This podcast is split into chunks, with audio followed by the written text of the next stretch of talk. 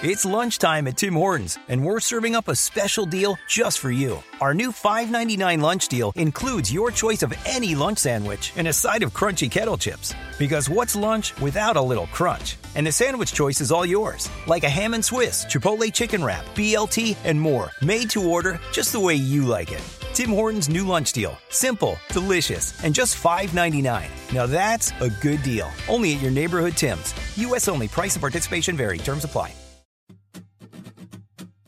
Hello, lovely On the Edge with Andrew Gold listeners. Hope you're all well and enjoying the show.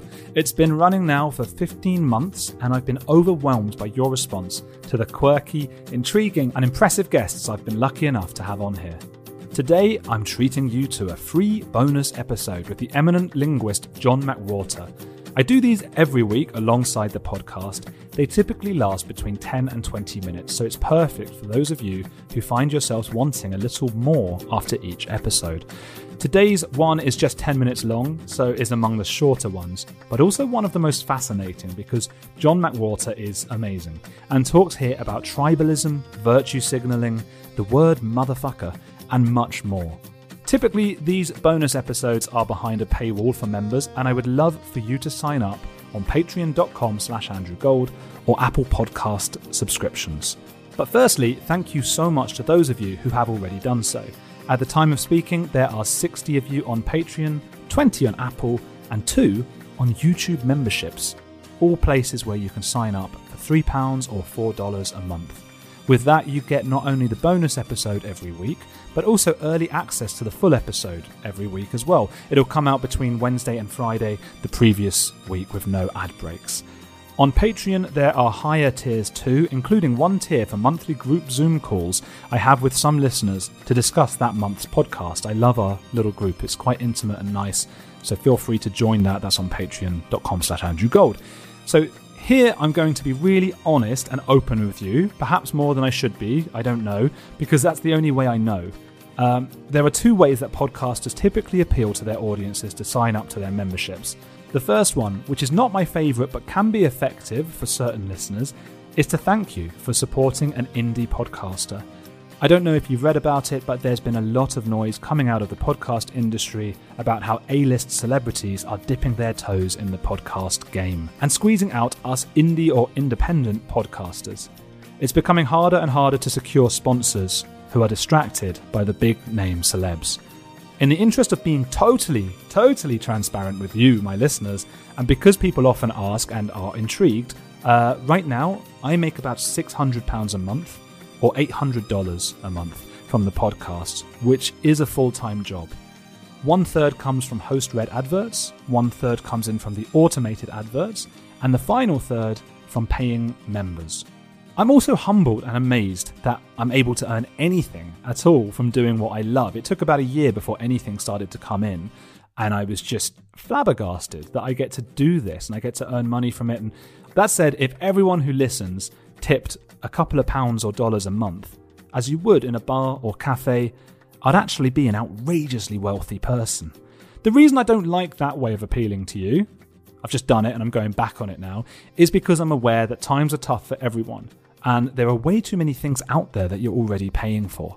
Plus, the last thing I want is to lose anybody as a listener because they start to feel guilty. That's not a very attractive quality in a podcast, one that makes you feel guilty. The fact that you listen at all the fact that you might talk about it, you might tell friends, that contributes hugely to the growth of the podcast. And that's been the main driver behind the growth of the podcast this last year or so. So I'm endlessly grateful that you listen at all. The second way to reach out to you makes me much more comfortable. And I believe it's typically more effective. It was favored by neuroscientist Sam Harris and his podcast. Is to reach out to you about the value you'll get from signing up.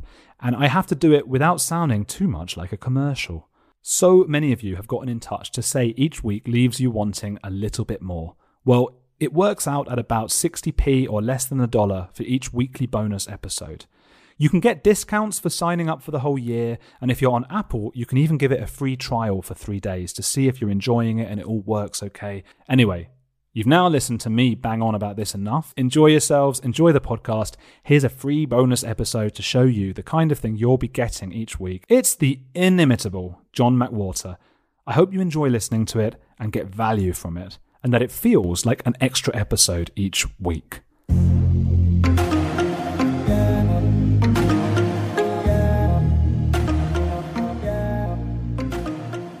So, what is your favorite word? Happened to.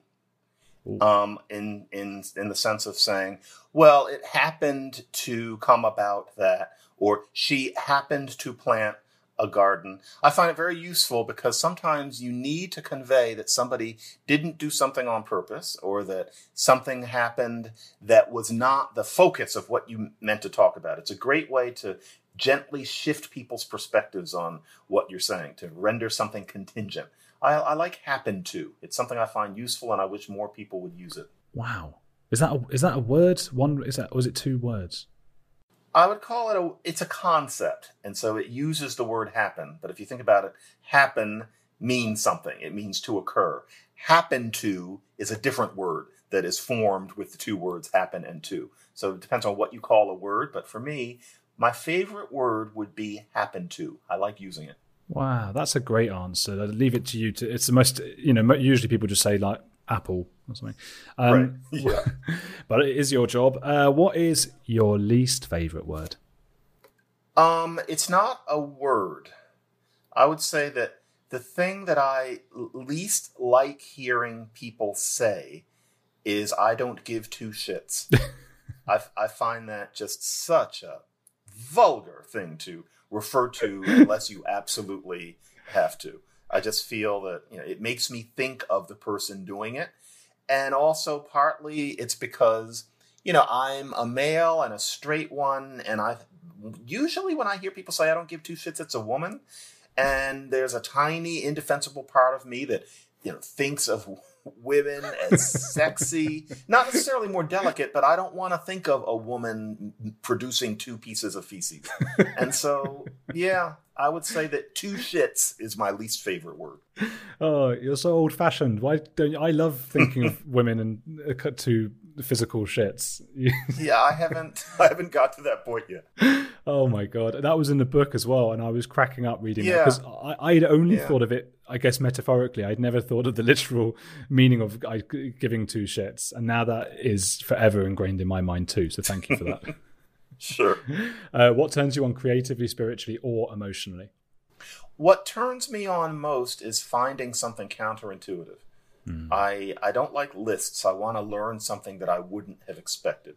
That to me is central in terms of creativity, in terms of what you might call the spiritual. Learning something new and specifically something that you wouldn't have expected. That yeah. to me is the ultimate turn on. Yeah. You've just described your book, I think, or the experience of reading your book. I hope so. what turns you off? I am very turned off by virtue signaling. It's something that I find truly revolting, and I look back on myself as a kid and I realize that before that term existed, I didn't like it. I really don't like it when people do things that they ordinarily wouldn't and often that are harmful or that take energy away from other things just to show that they are good people. And, you know, more specifically, human tribalism bothers me there's a basic impulse that a lot of there's a basic impulse to humanity to have a tribe. And of course it's it's basic to an extent and of course you want human connection. But there's a certain point that comes soon where tribalism often makes people first of all as we all know do really mean things. But then also just to turn the brain off and to not think about things that they might otherwise think about because your tribe is supposed to think about it in a certain way. That aspect of humanity is my least favorite. That's amazing. I've got nothing to add to that because that's perfect. I don't want to be too sycophantic because I sound tribal about it. yeah, I, I wish I wish it were more natural to humans to be individual, but it isn't. Yes. It's hard to be an individual. You don't want to be an individual. Most people don't want to be an individual. But if you're not a joiner, and I'm not a joiner, then you look at the rest of humanity and you think, boy, a lot of you might find it gratifying to be less tribal. And I think a lot of them would look at me and think that I seem peculiar and you know sterile and hostile, and that I need to be more like them. And for all I know, they might be right. But yeah, I would say that viscerally, that's my answer to that question. Yeah, I definitely join your tribe on that one. Um, so, what is your? it's a good one for you actually. This these questions. What is your favorite curse word? I like motherfucker. It just um, it makes me laugh. It reminds me of a lot of black pop culture of the late 20th century. It's got a relatively interesting history. It's, it's just that's that's my favorite one. Sort of Bruce Willis. Very American um, and and sexy action hero. Um, is a motherfucker a person who fucks mothers, or is it a mother who is fucking other people?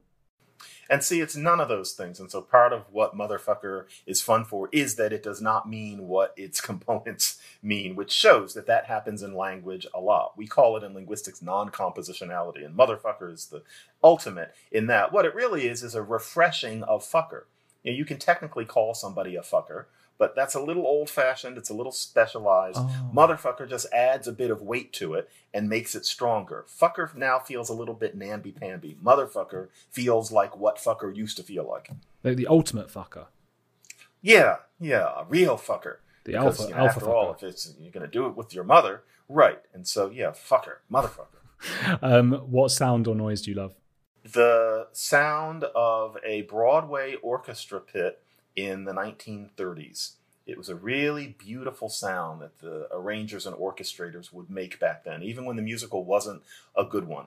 But that sound of an overture to a musical back then, or just the accompaniment to the songs people sang, I think that is the most beautiful sound I have ever known. That's a peculiar thing about me. That's another side of my life, but that would be the, the most beautiful sound. So, no, not the singing of whales, not birds or something like that, but it would definitely be that sound of an orchestra in say 1936 on the New York stage. Wow, I'm going to look that up. I'm just imagining all the tuning that I'm for modern orchestras. you know, the tuning sounds or the right, right. Yeah. Um, yeah. So go on. Uh, so, what sound or noise do you hate? Um, I am deeply offended by something that happens a lot in an American city. Um, it happens a lot in New York City a certain kind of guy, usually in the teens or 20s, drives through the city with their music turned way, way, way up. And you have to feel the bass in their music as you sit quietly in your house. And the music that they're playing is invariably a music that they like, but that a lot of other people don't.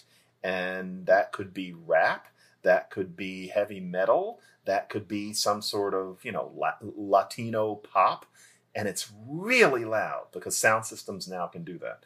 And I can see that those guys think of their music as absolutely wonderful, and it doesn't occur to them that everybody doesn't like their music as much as they do. I, get that. It took me decades to understand that all people didn't like the music I like as much as I do, such as the sound of a Broadway play in 1936. So these guys think that they're making the world a more joyous place. But frankly, I don't want to hear their music while I'm sitting and trying to read a book. And I find that aspect of young masculinity just really obnoxious. That's my least favorite sound that you're just sitting there and all of a sudden you're listening to some lyric being screamed and some beat being pumped into your belly. That's my least favorite sonic experience. Yeah, I agree with that. Even on the on the just before starting this, somebody someone outside was doing it outside my apartment um, yeah. God, I've gone American there apartment outside my flat. um, and it actually put me in a foul mood. It actually, I was so wound up by it, and I, th- I wanted to go out and say, like, do you know I might be? And then you just like, when did I get this old? Because it's such a cliche, and the two of us yeah. moaning about people playing their music too loud. Exactly. Yeah. Oh, God. Um, um, um, um, what profession other than your own would you like to attempt? M- musician. Um, sometimes I think I should have been um, a pianist or some kind of instrumentalist or even just a music history teacher. Mm. Yeah, if I if I were going to do it again and try something else, it would be being a professional musician. Yeah, that's nice. What profession would you not like to do?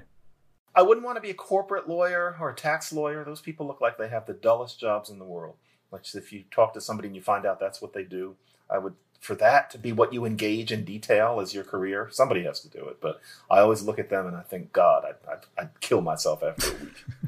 yeah, I don't understand it either, actually. People often say that, or that they say accountant is the other one people often say. that one's bad too. But you corporate, and even though they make money, but just what you would have to do every day, and you have to dress well in order to do it. Oh no, no, no, no, no. Um, if heaven exists, what would you like? And I don't think it does, but what would you like to hear God say when you arrive at the pearly gates? That he doesn't exist. That's what I would. It would be a, a, a, rather bizarre thing, but to arrive there and to have God actually explain that there's no such thing as them, and then disappear like you know, a black hole, something like that. That's what I would want to hear. That's the best answer I've ever had for that. I love that.